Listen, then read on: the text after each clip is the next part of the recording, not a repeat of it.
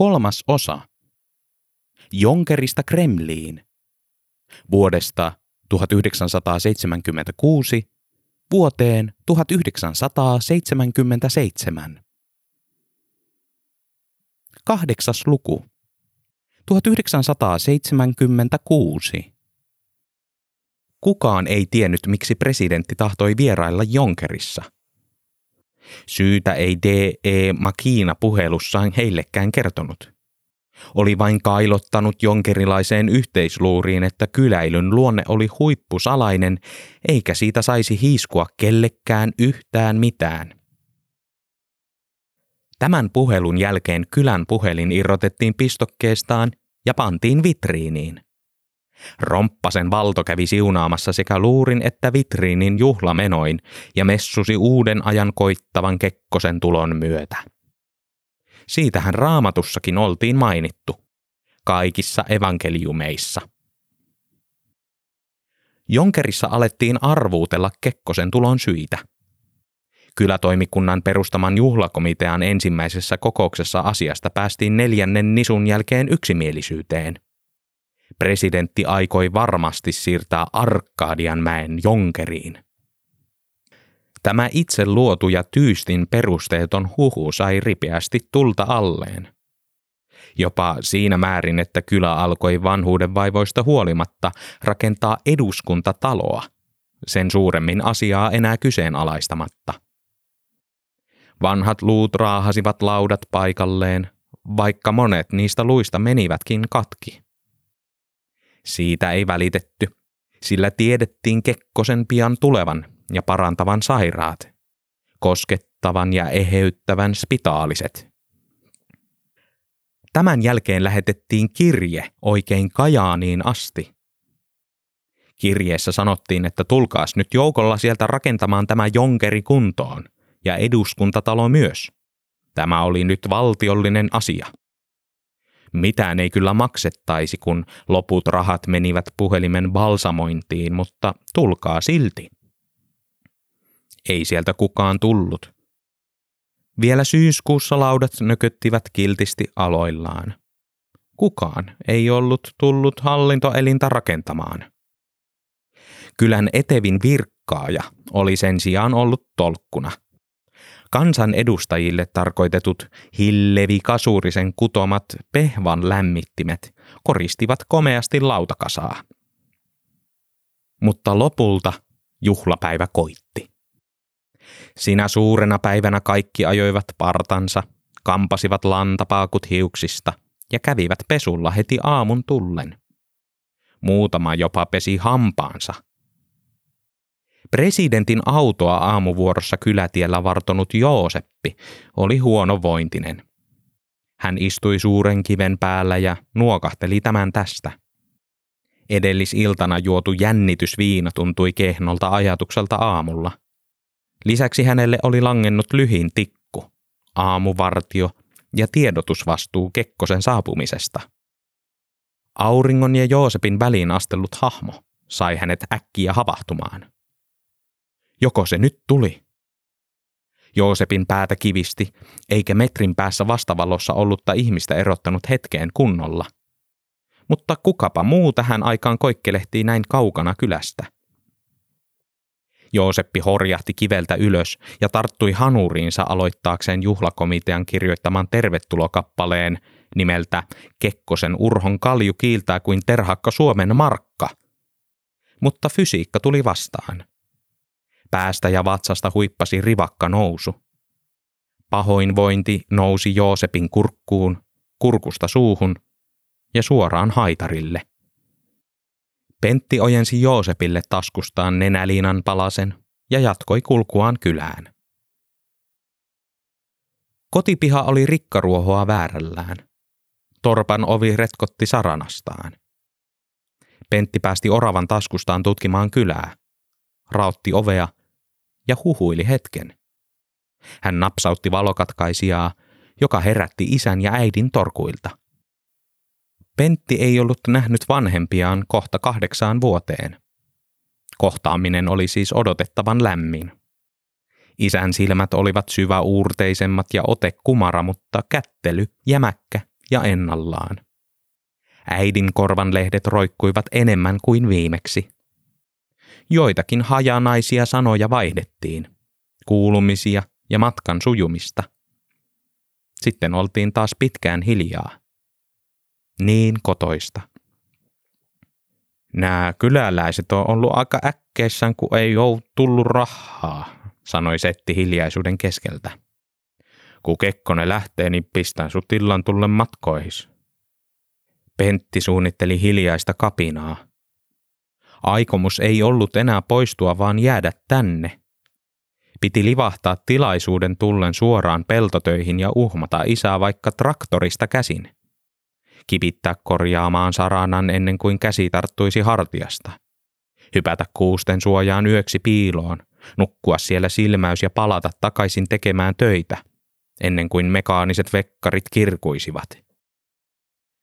Hän ei ehtinyt ajatuksissaan sen pidemmälle, sillä ulkoa kuului Joosepin hikkaileva ja puuskuttava ääni. Kekkonen tulee! Penttikin on täällä! Koko jonkeri kuhisi kylän raitilla. Siinä se musta pitkä auto nyt oli. Ties, miten tänne kylälle päässyt ilman kunnollista tietä, mutta siinä se silti oli. Kyllä Kekkonen tuli läpi vaikka ryteikön, jos niin tahtoi. Juhlakomitea oli sopinut, että laulu alkaisi heti, kun presidentti nousisi autostaan. Jännitys oli käsin kosketeltavaa. Nyt pitkä kuski nousi ylös ja lähti kävelemään kohti takaovea. Kohta, kohta, nyt. Urho Kekkonen laski takapenkillä päivän lehdet käsistään ja hieroi päälakeaan. Auto oli tullut melkoisten polkujen halki ja pompauttanut takapenkkiläisen päätä kattoon tuon tuosta. Sama se, lehdet oli saatu kuitenkin luettua. Kun presidentti nousi autosta, hän kohtasi jotakin etäisesti musiikkia muistuttavaa. Hanuristin peli oli epävireisen kostea, haisi ja lorotti maahan sappinestettä. Kyläläiset yrittivät laulaa jotakin, josta ei oikein tahtonut saada mitään selvää, sillä rytmitajua ei kellään ollut. Jotain markasta ja papanoista, päätteli Kekkonen ja huokaisi. Aina piti kiittää kainosti ja ottaa vastaan se, mitä tällaisissa kylissä oli vastassa. Ylistyslauluja ja loputonta nuoleskelua. Kekkonen pyyhki hikeä otsaltaan käveli assistenttinsa edellä ja laski tunteja, joita tällaisissa tilaisuuksissa joutui viettämään. Tunnit eivät riittäneet. Piti mitata vuosissa. Assistentti D.E. Makina ohjasi Kekkosen istumaan presidentille varattuun tuoliin. Pehvaa lämmitti oikein mukavasti virkattu lappunen, mutta muuten tilaisuus oli kaikkea muuta kuin lämmittävä – Jonkerissa oltiin vain yhtä tarkoitusta varten. Kaikki muu oli presidentille turhaa täytettä. Kekkonen joutui katselemaan kolmatta tuntia paikallista laulantaa ja lisäksi kahden tunnin teatterikappaleen Jonkerin synnystä, joka kuulemma oli täysin oma teos, vaikka selvästi oltiinkin kopioitu puoliksi raamatusta ja puoleksi Havukka-ahon ajattelijasta – Koko ajan korvissa särki ikävästi lorottava hanuri.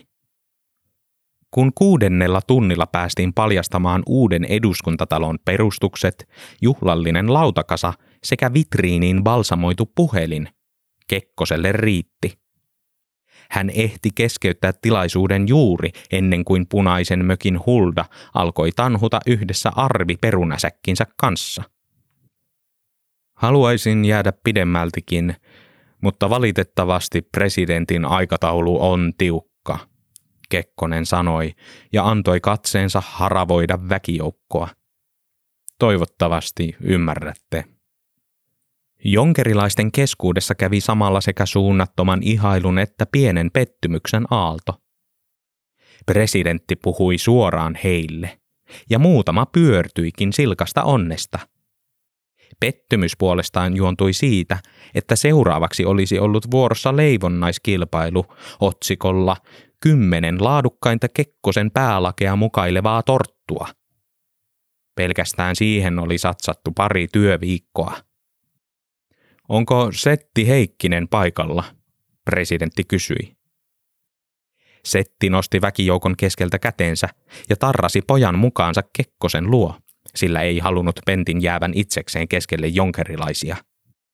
Sinulla taisi Setti olla minulle joku syntymäpäivä yllätys, Kekkonen kysyi. Setti ojensi ties monennen lahjapukkonsa presidentille, joka testasi puukkoa ties monetta kertaa kaljoansa vasten. Presidentti hymyili kainuulaiselle laatutyölle. Kyllä kannatti tulla ja katsoa se teatterikappale. Onko Setillä myös pannu kuumana kotona? Presidentti kysyi. Ainahan se residentille on, Presidentti kääntyi taas väkijoukon puoleen ja antoi karismaattisen katseen niittää kyläläiset jälleen pyörryksiin. Rakkaat jonkerilaiset, hän sanoi. Assistenttini lähtee tuosta kävelemään kohti lähintä kapakkaa valtion rahoilla. Te saatte luvan seurata ja esittää loput ohjelmanumerot hänelle. Makhiina sitten raportoi minulle takaisin, jos muistaa. D.E. Makina asetti totutusti päähänsä korvatulpat ja käveli kylän raitille.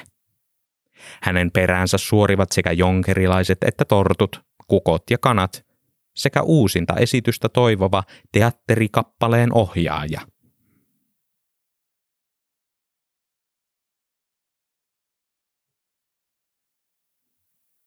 Presidentti Kekkonen pyöritteli toisella kädellä kahvilusikkaa – ja toisella Eevan valmistamaa nisun palasta. Hän hymyili emännälle, kehui pullan muotoa, iski silmää. Taito oli edelleen presidentillä tallella. Eeva hymyisi takaisin. Muistutti vähän sylvistä, Kekkonen mietti. Hän ryysti jäähtynyttä kahvia ja painoi muiston sylvistä syvälle nieluun. Kuten tiedätte, presidentti sanoi, Viimeisen kymmenen vuoden aikana on maakunnan kehitys taantunut kuin lehmän häntä. Agraari Suomi ja Kainuu korisee jo. Kansantaloutta ja idän kauppaa pitäisi edistää, löytää uusia visioita. Heikkiset nyökkäilivät. Jos Kainuu korisi, se tarkoitti sitä, että Jonkeri oli jo melkein vainaa. Otanmäkikin keikkui haudan partaalla – Maatalous ei vetänyt. Ainoastaan kajaanilainen paperitehdas sylki sellua suhteellisen varmana tulevaisuudestaan. Etelä veti, pohjoinen vikisi. Kekkonen hörppäsi uudestaan kupistaan. Hyvää oli kahvi. Presidenttiä, kuin sylvin valmistamaa. Vaan nyt ei saanut ajatella ikävöintejä. Oli pysyttävä aiheessa ja hätisteltävä puoliso kummittelemasta. Toisella hörpyllä se häipyikin takaisin nieluun. Kekkonen jatkoi. Minulle tuli muutama vuosi sitten yhdellä valtiovierailulla visio. Napotin nokka kädessä Moskovan metsässä pääministeri Kasiginin kanssa, luoja ties miksi, ja olin juuri antamassa sille tämmöistä veistämääsi puukkoa setti, kun ponnahdit mieleeni. Sinä ja puukko. Te olette yhdessä rehti kainuulainen miehen kuva. Hiljainen kansa. Lahoamassa pystyyn keskellä syrjäisintä Suomen niemeä. Presidentti demonstroi lahoamista nostamalla puukkokättä ilmaan ja näyttämällä vapauden patsaalta. Maailma vilisti ohi, mutta patsas jäi kunnes kukaan ei enää muistanut sen alkuperää. Paitsi itse muistisi Sylvin, mietti Kekkonen. Iäti. Alkoi siinä se miehen kuva vaivata mieltä niin paljon, että ehdotin Kasikinille, että josko rakennettaisiin kostamukseen rautamalmikaivos. Meillähän on tässä samaan aikaan käynnissä toinen neuvostoprojekti Svetogorskin, niin sehän hoituisi siinä samoilla lämpimillä. No, Kasiikin vastasi, että mikäli Neuvostoliiton omat asiantuntijat olisivat samaa mieltä, niin daa sitten. Tämän jälkeen otettiinkin imakat löylyt. Niin imakat, että yskitti. Kekkonen imitoi Kasiikinin saunomista panemalla päätä taakse, levittämällä leukansa kolmoisleuaksi ja siristelemällä silmiään. Tämä oli aina huvittanut Sylviä – se näytti Sylvin mukaan enemmän Johannes Virolaiselta kuin Kasiikinilta.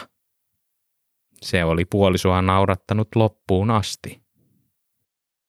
Pistin Polarin rastaan junailemaan tätä kostamushanketta ja neuvottelemaan neukkujen kanssa.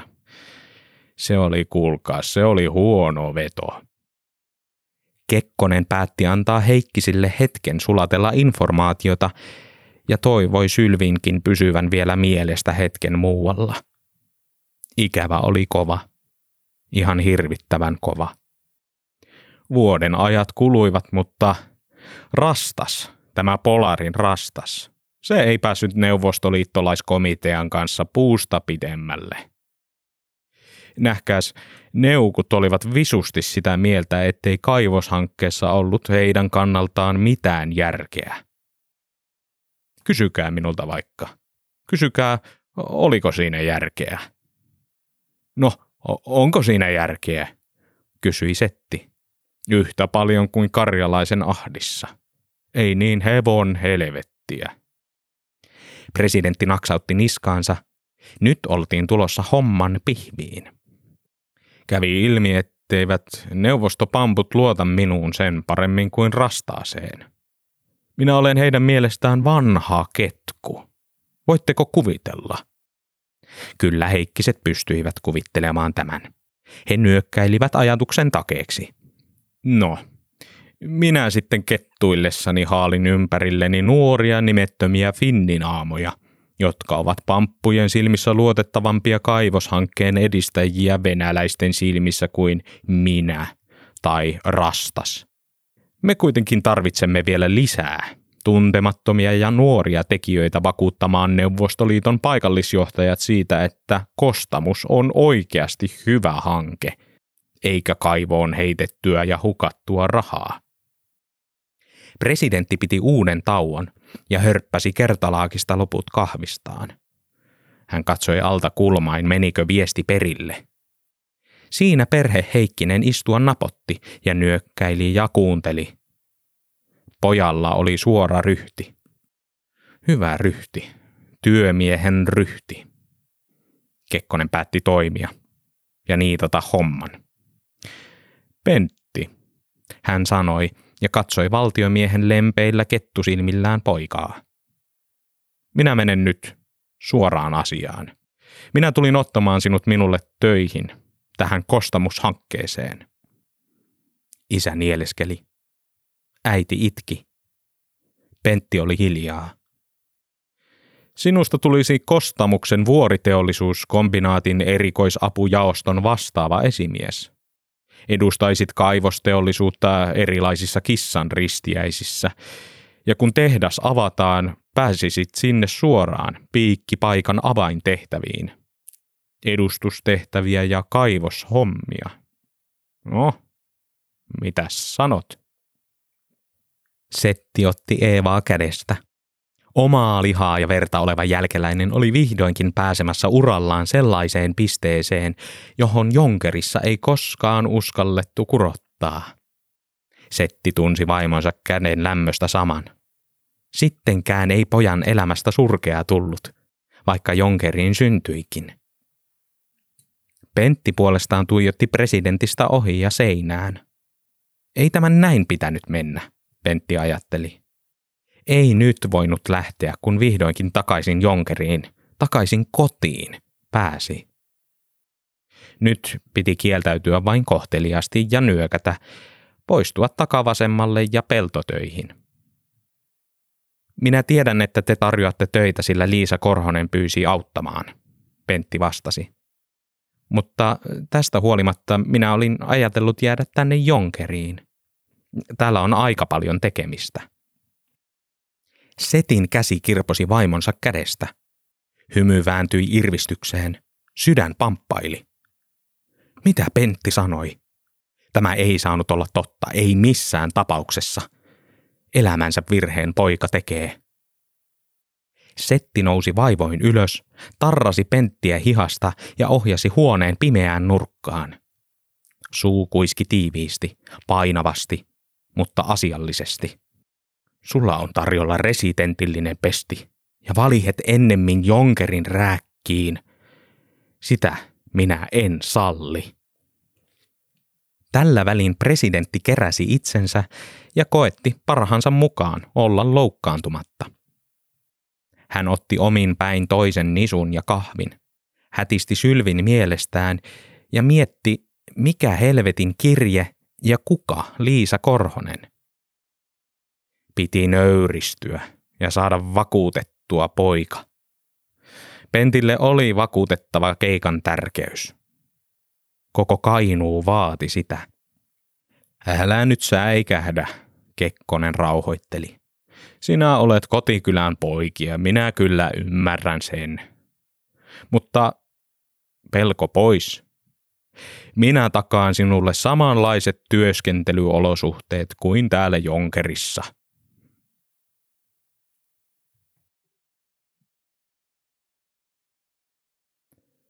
Vanha kannonnokka tarjosi saman tutun näyn. Vasemmalla huonosti hoidetut sadot Oikealla pellon reunassa siellä täällä kenolleen kallistuneet kuuset. Kauempana edessä lahonneiden latojen seinustalla työkalut ruosteessa. Uutta oli maisemassa ne lukemattomat paikallaan seisovat puimurit ja traktorit. Uutta oli myös säksättävä sähkölinja. Pentti laskeskeli, että kirkon ripeään rakentamiseen tarvittaisiin satoja riuskoja käsiä tai eliniällinen aikaa. Jälkimmäistä kyllä oli, mutta ensimmäiseen vaadittiin kykyä kasvattaa lisää raajoja. Pentti huokaisi. Kekkonen ja isä olivat saaneet hänet taipumaan sopimukseen.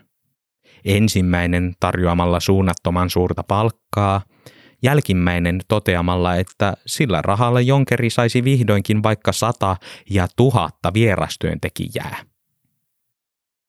Ehkä päätös olikin hyvä, Pentti pohti. Yksin näitä taloja ei rakennettaisi. Parempi kai sataa vuokrattua Penttiä Jonkeria jälleen rakentamassa kuin yksi. Hän sulki silmänsä ja kuvitteli eteensä kohonneen eduskuntatalon, seurakuntakeskuksen ja vanhainkodin. Ne olisivat nopeasti pystyssä hyvällä palkalla ja useimmilla käsillä. Orava kipitti jostain olkapäälle. Se nousi takakäpälilleen, katsoi Penttiä syvälle silmiin, näki silmistä lähdön, kampeutui olkapäältä rintataskuun, asettui siihen ja puuskahti. Kurren päivä Jonkerissa oli ollut kamala. Se oli käynyt katsastamassa vanhat käpymaastot ja todennut kauhukseen jokaisen puun ja jokaisen kävyn tuhotuksi liito-oravien toimesta – Turhaan se oli vaatinut itselleen maita takaisin, turhaan kiikuttanut vuoltuja kuvia torpan juurelta pelotteeksi. Olivat hyväkkäät vaan räkättäneet päin ja lennättäneet seuraaviin puihin ennen kuin niiden perään ehti. Jonkeri oli oravalle yhtä pilalla kuin Otanmäki, jossa johtoon jätetty Brutuskurre oli tehnyt huhujen mukaan jo vallankumouksen. Tällä Jonkerissa ei ollut enää mitään. Mennään jo, orava vikisi. Kekkonen huhuili Penttiä kauempaa auton luota. Pentti rapsutti oravaa päälaista, nousi ylös, hyvästeli peltoaukeaman, koski matkallaan jokaiseen korteen, jokaiseen puuhun ja väisteli jokaisen maahan jätetyn irtolaudan. Kun tänne seuraavan kerran pääsisi, olisi jonkeri taas rikas ja Huldan arvi paikattu alakulmasta kunnolla. Pentti istahti Kekkosen viereen takapenkille. Presidentti nosti päänsä lehdestä ja huomasi tyrmistyksekseen rintataskusta pilkistävän oravan. Mikä kumma se tuo on? Kekkonen kysyi. Tämä on orava, Pentti vastasi. Se lähtee mukaan. Eikä helvetissä tule, presidentti jylähti ja paiskasi lehden istuimelle. Kekkosen painavan perustelun aikana Pentin sydän hakkasi miltei paidasta läpi. Minulla on jo aivan tarpeeksi tekemistä tämän maan ja hallituksen alkoholistien, narsistien ja muiden tunareiden kanssa, valtion päämies puuskutti. Siitä ei kerta kaikkiaan tule hevosen persettäkään, jos tähän sakkiin tunkee vielä joku kaveri, joka leikkii jollakin oravalla. Presidentti antoi Pentille vaihtoehdon. Veden jakajan, joka ratkaisisi tullako hänelle leveään leipään, vai mennäkö takaisin kuolevaan kyläänsä köyhtymään. Sinä et, Pentti, ole mikään lapsi enää. Nyt valitset. Joko tuo eläin tai työ. Pentin silmiin syttyi elohiiri. Oravasta ei tehnyt mieli luopua. Se oli sula mahdottomuus. Orava kujersi taskusta Pentille ja pui nyrkkiä Kekkoselle. Toisaalta, Pentti mietti, eipä tämä työ ollut niin arvokas, että siihen pitäisi vetää viiva itsen ja kurren väliin. Pentti hyvästeli presidentin ja nousi autosta Kekkosen tyrmistykseksi. Hän sulki oven perässään, käveli pellolle ja näki kauempana pellon laidassa isänsä yrittämässä käynnistää traktoria liikkeelle. Sadon korjuun aika oli ollut ja mennyt, mutta sato odotti noukkiaansa ja mätäni pystyyn. Yli 70 ikäiset työläiset eivät enää pystyneet sitä korjaamaan eikä Penttikään yksin pystyisi. Sillä hetkellä Pentti ymmärsi, että lähteminen Kekkosen mukaan oli ainoa vaihtoehto Jonkerin pelastamiseksi. Pentti kaivoi häkeltyneen oravan rintataskustaan, laski sen maahan, katsoi sitä syvälle silmiin ja toivoi sen ymmärtävän. Häntä itketti. Pentti kääntyi sitten ympäri. Jätti oravan ihmettelemään käveli autoon ja istahti takaisin Kekkosen viereen. Minä en ole enää lapsi, hän sanoi. Orava kipitti jäljessä ja pomppasi takaisin Pentin taskuun ennen kuin auton ovi ennätti kiinni. Pentti huokaisi ja nosti eläimen taas maahan. Tästä kurre kimpaantui, hakkasi maata ja kipitti taas ylös, tällä kertaa olkapäälle, ja antoi perään mojovan korvapuustin. Ei se ymmärtänyt, mitä oli tekeillä. Kekkonen otti asian hoitaakseen. Hän nappasi oravan niskasta kiinni, esitti perään virallisen nootin ja viskasi sitten ikkunasta niin kauas pellolle kuin vain mahdollista. Aja, hän sanoi kuskille. Orava jäi pärskimään Kekkosen auton pakokaasujen kärryä kylätielle. Se näki loittonevan pentin joka tuijotti häntä auton takaikkunasta niin pitkään kuin kykeni. Sitten sekä pentin että oravan silmiä alkoi kirveltää liikaa.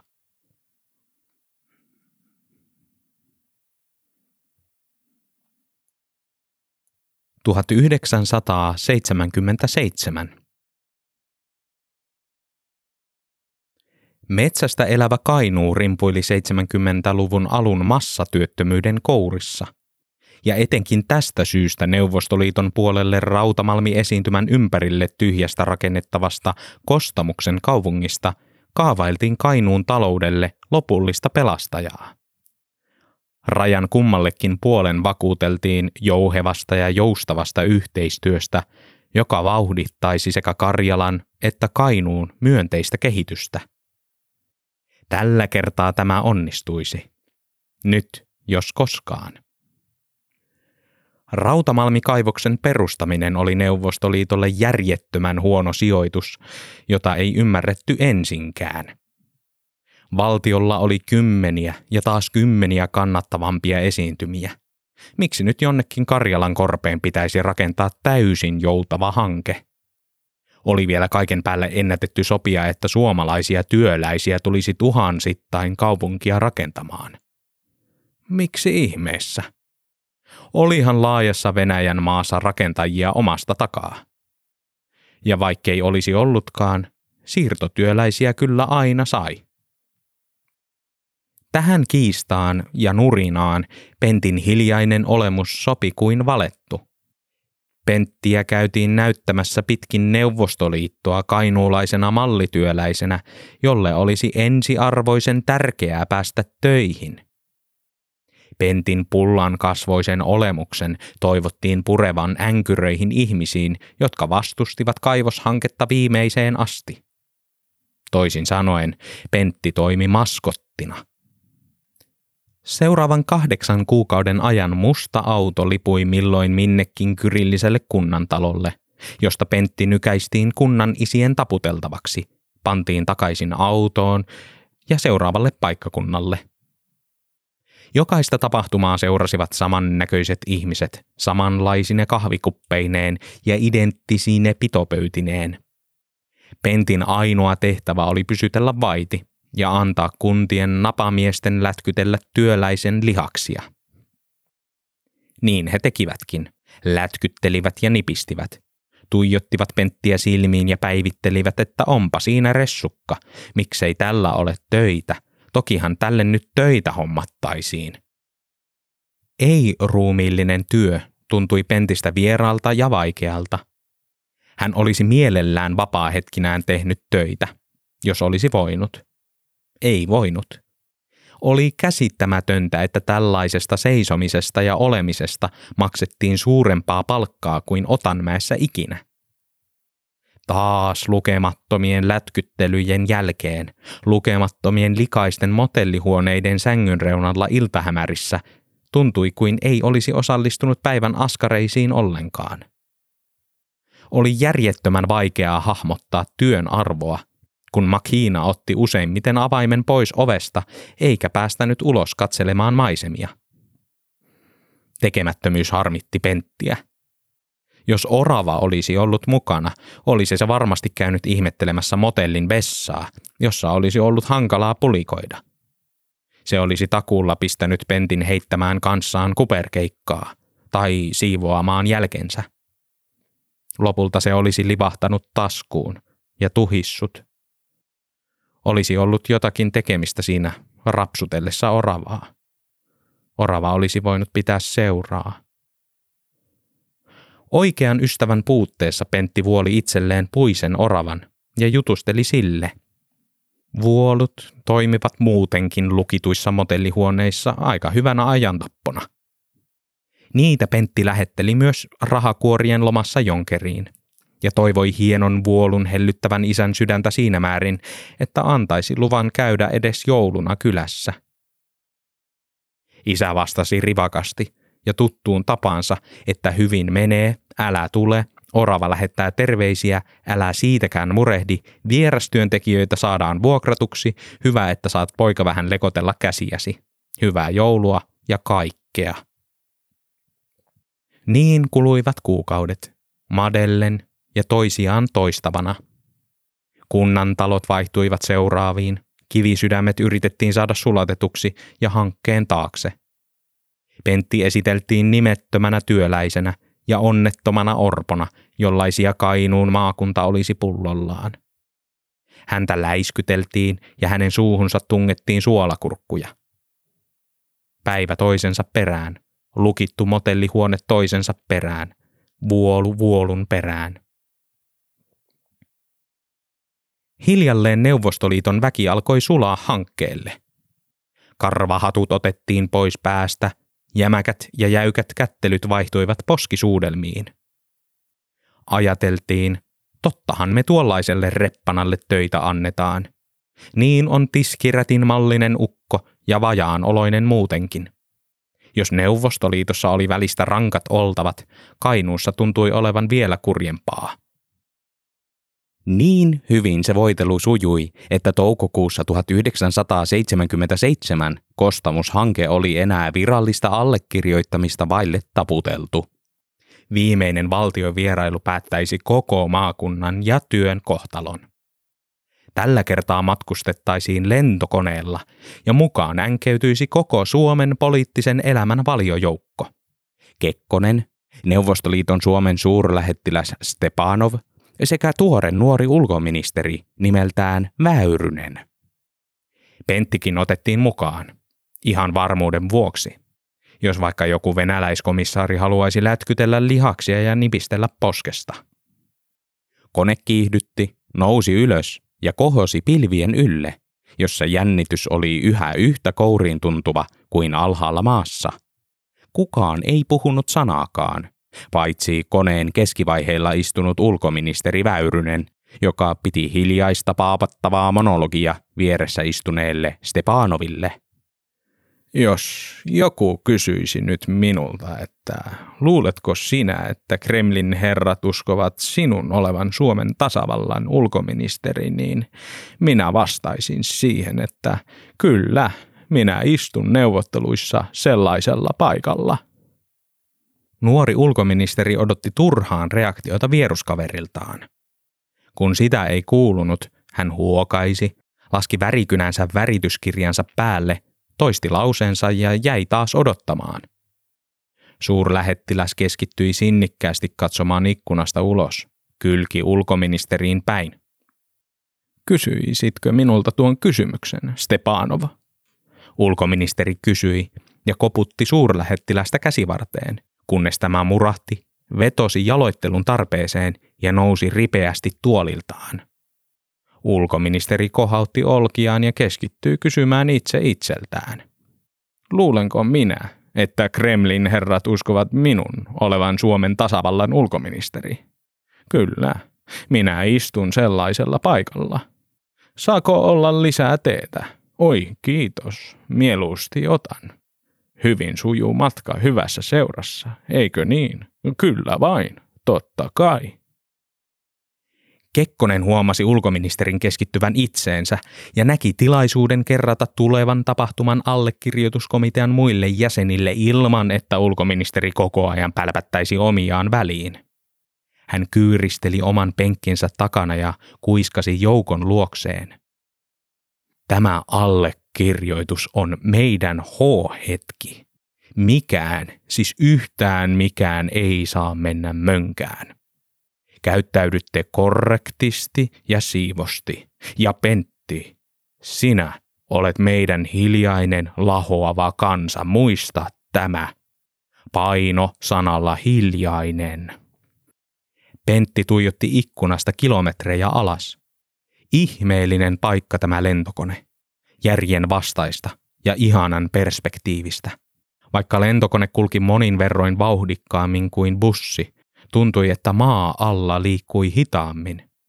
Hitauden tuntu oli aina hyvästä, vaikka menisi kuinka lujaa tahansa. Ajatella, että menneet kuukaudet tylsässä ja harmittavassa asemassa saivat tällaisen liitävän lopun. Pentti, kuulitko? Kekkonen näpytteli sormiaan kasvojen edessä.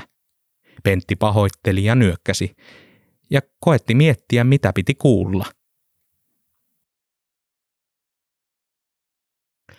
Allekirjoituskomitea mateli Kremliin turhauttavassa moskovalaisessa liikenneruuhkassa. Presidentti Kekkonen luki lehtiä, suurlähettiläs pureskeli kynsiään. Ulkoministeri heitteli marmorikuulia lattialle. D.E. Makina hoputti venäläistä kuskia ja Pentti käsitteli näkemäänsä. Moskova näyttäytyi uljaana, kuhisevana ja valtavana. Kaikkialla oli lätsiä, leveitä katuja, patsaita ja pitkiä jonoja. Hirmuiset kupolit sekä sirpit ja vasarat ylettivät niin korkealle, että varjo peittosi monet kadut ja kujat. Tällainen näkymä piti tallentaa isälle ja äidille ja oravalle, Pentti mietti. Hän otti esiin vuolun, väkersi Kremliin asti ja Kremlissäkin. Ihmeellistä. Suuret käytävät jatkuivat niin kauas kuin silmä vaan kantoi katto kaartui, kaikkialta hohkaava kattokruunun valo sattui silmiin. Hirvittävästi kultaista ja koreilevaa. Muotoja ja värejä oli sirpin ja vasaran rinnalla, jos jonkin moista. Kaiken sen loiston ja säikkeen keskeltä Pentti ei huomannut Kekkosen käden ohjaavan tätä salin nurkkaan ja suun pyytävän olemaan mahdollisimman vähäksi häiriöksi allekirjoitusten ajan. Kun salin suuret ovet avautuivat, suoristui suomalaisen allekirjoituskomitean ryhti. Ensin marssi sisään Brezhnevin kulmakarvat, sitten Brezhnev itse, tämän perästä pääministeri Kasigin, jonka pullean olemuksen takaa pilkisti ulkomaankauppaministeri Patolichevin pää. Tilaisuus oli muodollinen ja seremoniallinen, ja sitä kunnioittamaan oli palkattu yliinnokas torven töräyttelijä, joka toivoi pääsevänsä intervisioniin kilpailemaan. Nuori mies puhalsi koko voimallaan trumpettiinsa ja sai kokea siihen asti sen elämänsä suurimman yleisön ja esiintymispalkkion. Kolme hajanaista irvistystä ja kalavoileivän. Komitea pyyhki hionneita käsiään pukujensa liepeisiin ennen tarttumista Neuvostoliiton valtiojohdon kouriin. Kättelyn yhteydessä nuori ulkoministeri pyysi Brezhneviä kysymään itseltään, oliko hän oikeasti ulkoministeri. Brezhnevin kulmakarvat nousivat kattoon, ja Stepanov antoi rivakasti ulkoministerille lisää marmorikuulia. Sitten asteltiin suuren puisen tammipöydän ääreen, jonne sihteeri toimitti paperin ja hienon kynän. Kasikin allekirjoitti, Kekkonen allekirjoitti, Brezhnev allekirjoitti, Stepanov allekirjoitti, ulkoministeri kirjoitti omansa punaisella puuvärillä kieli keskellä suuta. Lopulta ulkomaan kauppaministeri Patolicev otti paperin vastaan ja luki huolellisesti sen läpi. Kostamuksen hanke sapetti häntä eikä hänen yhtään tehnyt mieli kirjoittaa nimeä alle mihinkään sellaiseen, mikä olisi Neuvostoliitolle epäedullista. Mikä kauppamies se sellainen oli, joka antoi hedelmättömään maahan rakennusluvan ja vieläpä huonoilla ehdoilla? Eihän siellä kostamuksessa ollut edes kunnon pitoisuuksia. Ulkomaan kauppaministeri viivytteli ja toivoi itselleen mitä tahansa valttia, jolla voisi kääntää tämän sopimuksen rahtusen paremmaksi. Hän pyöritteli kynää suussa ja korvassa, katsoi ylös kristallikruunuun ja toivoi sen tippuvan koko konkkaronkan päälle. Hermostuneita yskäisyjä kuului vasemmalta ja oikealta. Edestä kuului puun rapinaa. Rapina tuli seinään sulautuneesta ja vuolevasta miehestä, jota Patolice ei ollut tähän mennessä huomannut. Siihen oli tartuttava – Pienintäkin viivettä oli hyvä käyttää. Etokto, kysyi ulkomaankauppaministeri, nousi paikaltaan ja järsi kynää matkallaan Pentin luo. Ei sillä ole väliä, Kekkonen sanoi.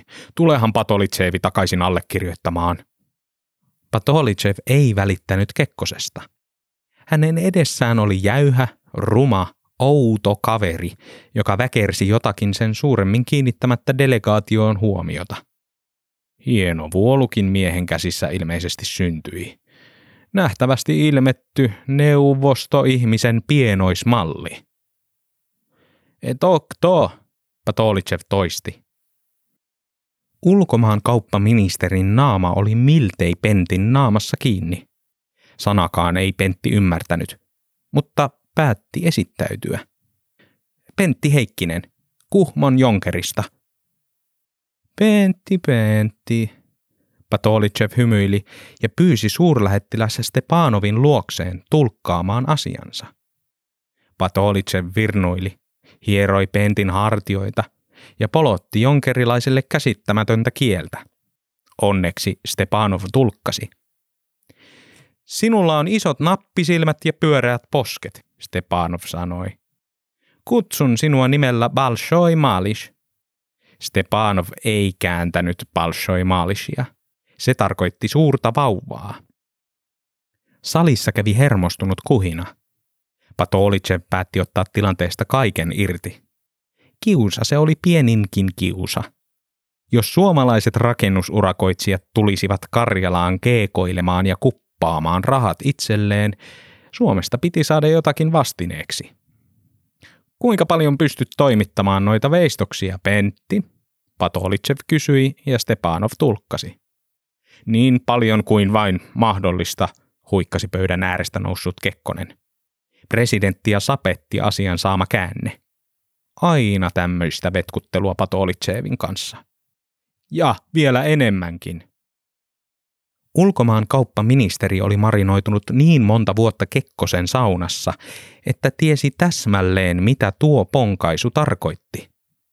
Silloin lähdettäisiin joko vilvoittelemaan tai asialle. Nyt lähdettiin asialle. Ystävyys oli ystävyyttä, mutta rahat oli laskettava ruplalleen. Hän virnisti ja asetti vaateensa. En allekirjoita yhtään mitään ennen kuin tämä Balshoi Maalish tässä on vannonut tekevänsä Neuvostoliiton kansasta Neuvostoliiton kansalle veistoksia. Kolme per päivä seuraavan vuoden ajan. Koko huoneen huomio kiinnittyi Penttiin, joka laskeskeli tehtävän mahdottomuutta. Kolme vuolua päivässä tarkoittaa yhtä kahdeksassa tunnissa, jos ei nuku. Jos nukkuisi kuusi tuntia, yksi piti saada valmiiksi kuudessa tunnissa. Toisella kädellä pitäisi myös syödä. Tämä tarkoittaisi työn hidastumista. Eli yksi vuolu viiteen ja puoleen tuntiin. Loppuunsa hiottuna. Eihän sellaista kukaan pystyisi tekemään.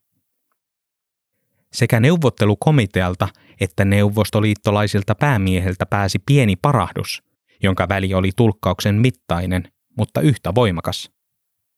Kekkonen käveli rivakasti pentin luo, otti tätä olasta ja talutti suuren peilin eteen. Pyysi jonkerilaista katsomaan itseään kuvastaan ja kysymään, oliko hän valmis tekemään pyydetyn tehtävän. Vai tulisiko loppuikänsä väistämään peiliä, josta heijastuisivat tuhansien kainuolaisten työttömien työläisten itkut, kun kostamusta ei tulisi, vuosikausia valmisteltu hanke kaatuisi Maine menisi kaikilta ja leipä paikallisten suusta. Jonkerikaan ei saisi enää vuokratyövoimaa. Laitteet jäisivät pellolle romuttumaan, kuten jäisi koko kainuu. Pentti katsoi peiliin ja pyyhki poskesta lounalta jääneen voinokareen. Hän mietti itseään, mietti jonkeria ja kuuli vielä Kekkosen lupaavan kolminkertaistavansa palkkansa – jos nyt vaan suostuisi.